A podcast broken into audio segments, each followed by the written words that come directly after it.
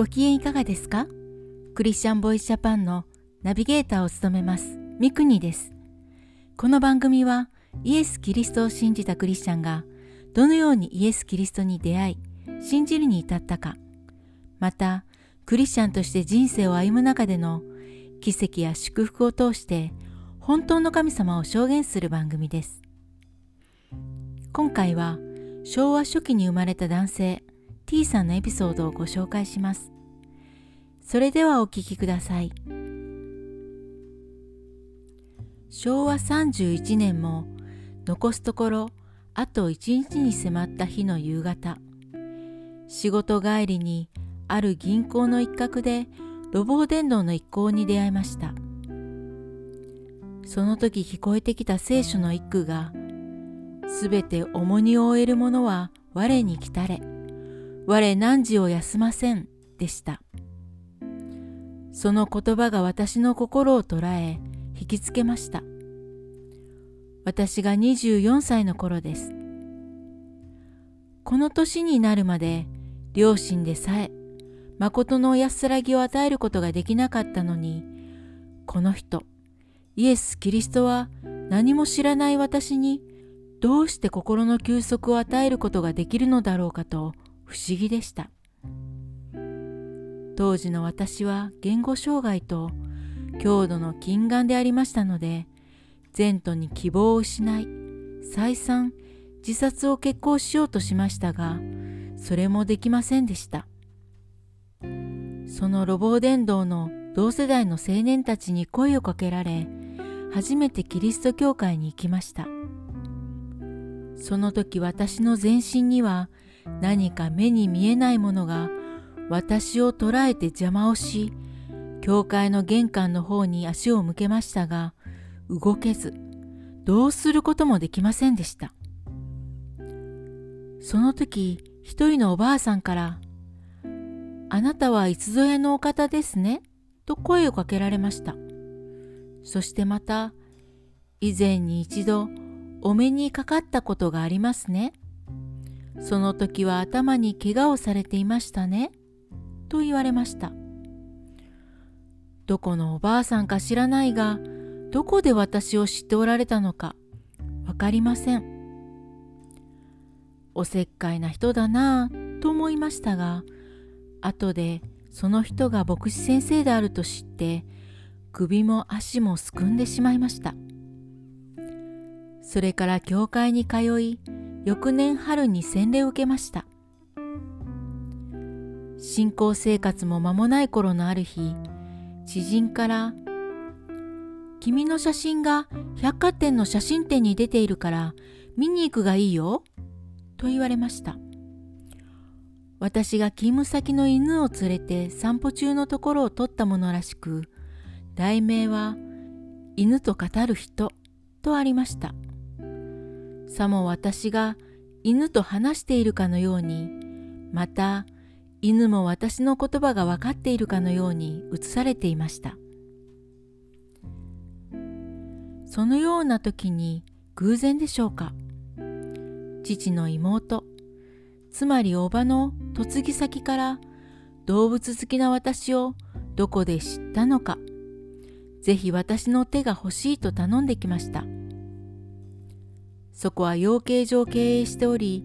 何千羽という鶏を飼育していました。私はこれまで勤めていた会社を辞めて養鶏場に行くことにしました。そこは養鶏場の他に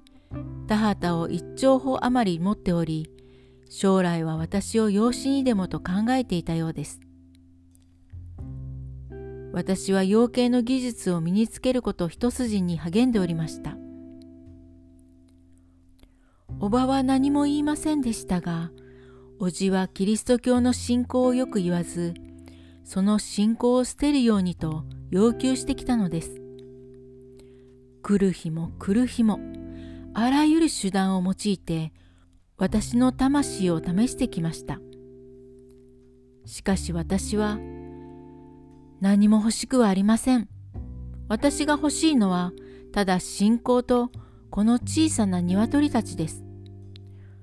私から信仰を取れば何も残りません。虚しい肉体だけです。たとえあなたが私をこの地から取り去ろうとも、私は最後まで決して信仰してません。とはっきり申しました。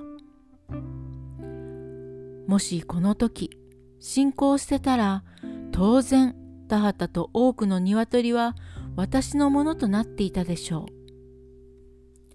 う。しかし私にはこんな財産を持つ裁量はありません。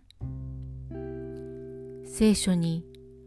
まず神の国と神の義を求めよ。マタイ6章33節とあります。盗人の盗むことのない、人の恨むことのない、誠の財産こそ、私の求めていたものでありました。ある日、町の本屋で付録のついた本を見つけました。本屋の主人は、本を買ったら付録はお供えするものです。と言いました。この本屋の主人が私の魂に大きな光を与えてくれました。つまり私たちが信仰していくならば神はそれに合ったものを与えてくださる。これが神の付録です。何も難しいことをするのではなく、ただ主イエスを信じることと神の国と神の義を求めるだけで神の偉大な付録を受けることができるのです。事実、私は信仰を固守し、養鶏上追放されましたが、神は私のためにたくさんの祝福を用意してくださっていました。1、新しい仕事に恵まれました。2、妻と住居が与えられました。そして3心の平安と罪の許しが与えられました。このようにして祝福の生活に入ってから数十年、この祝福を私一人だけで持っているのではなく、一人でも多くの人に得ていただくために筆を取りました。いかがだったでしょうか？自殺を何度も考えた T さんが生涯平安な心で生きることができたのは神様からの大きな祝福の付録だと思います次回もお楽しみに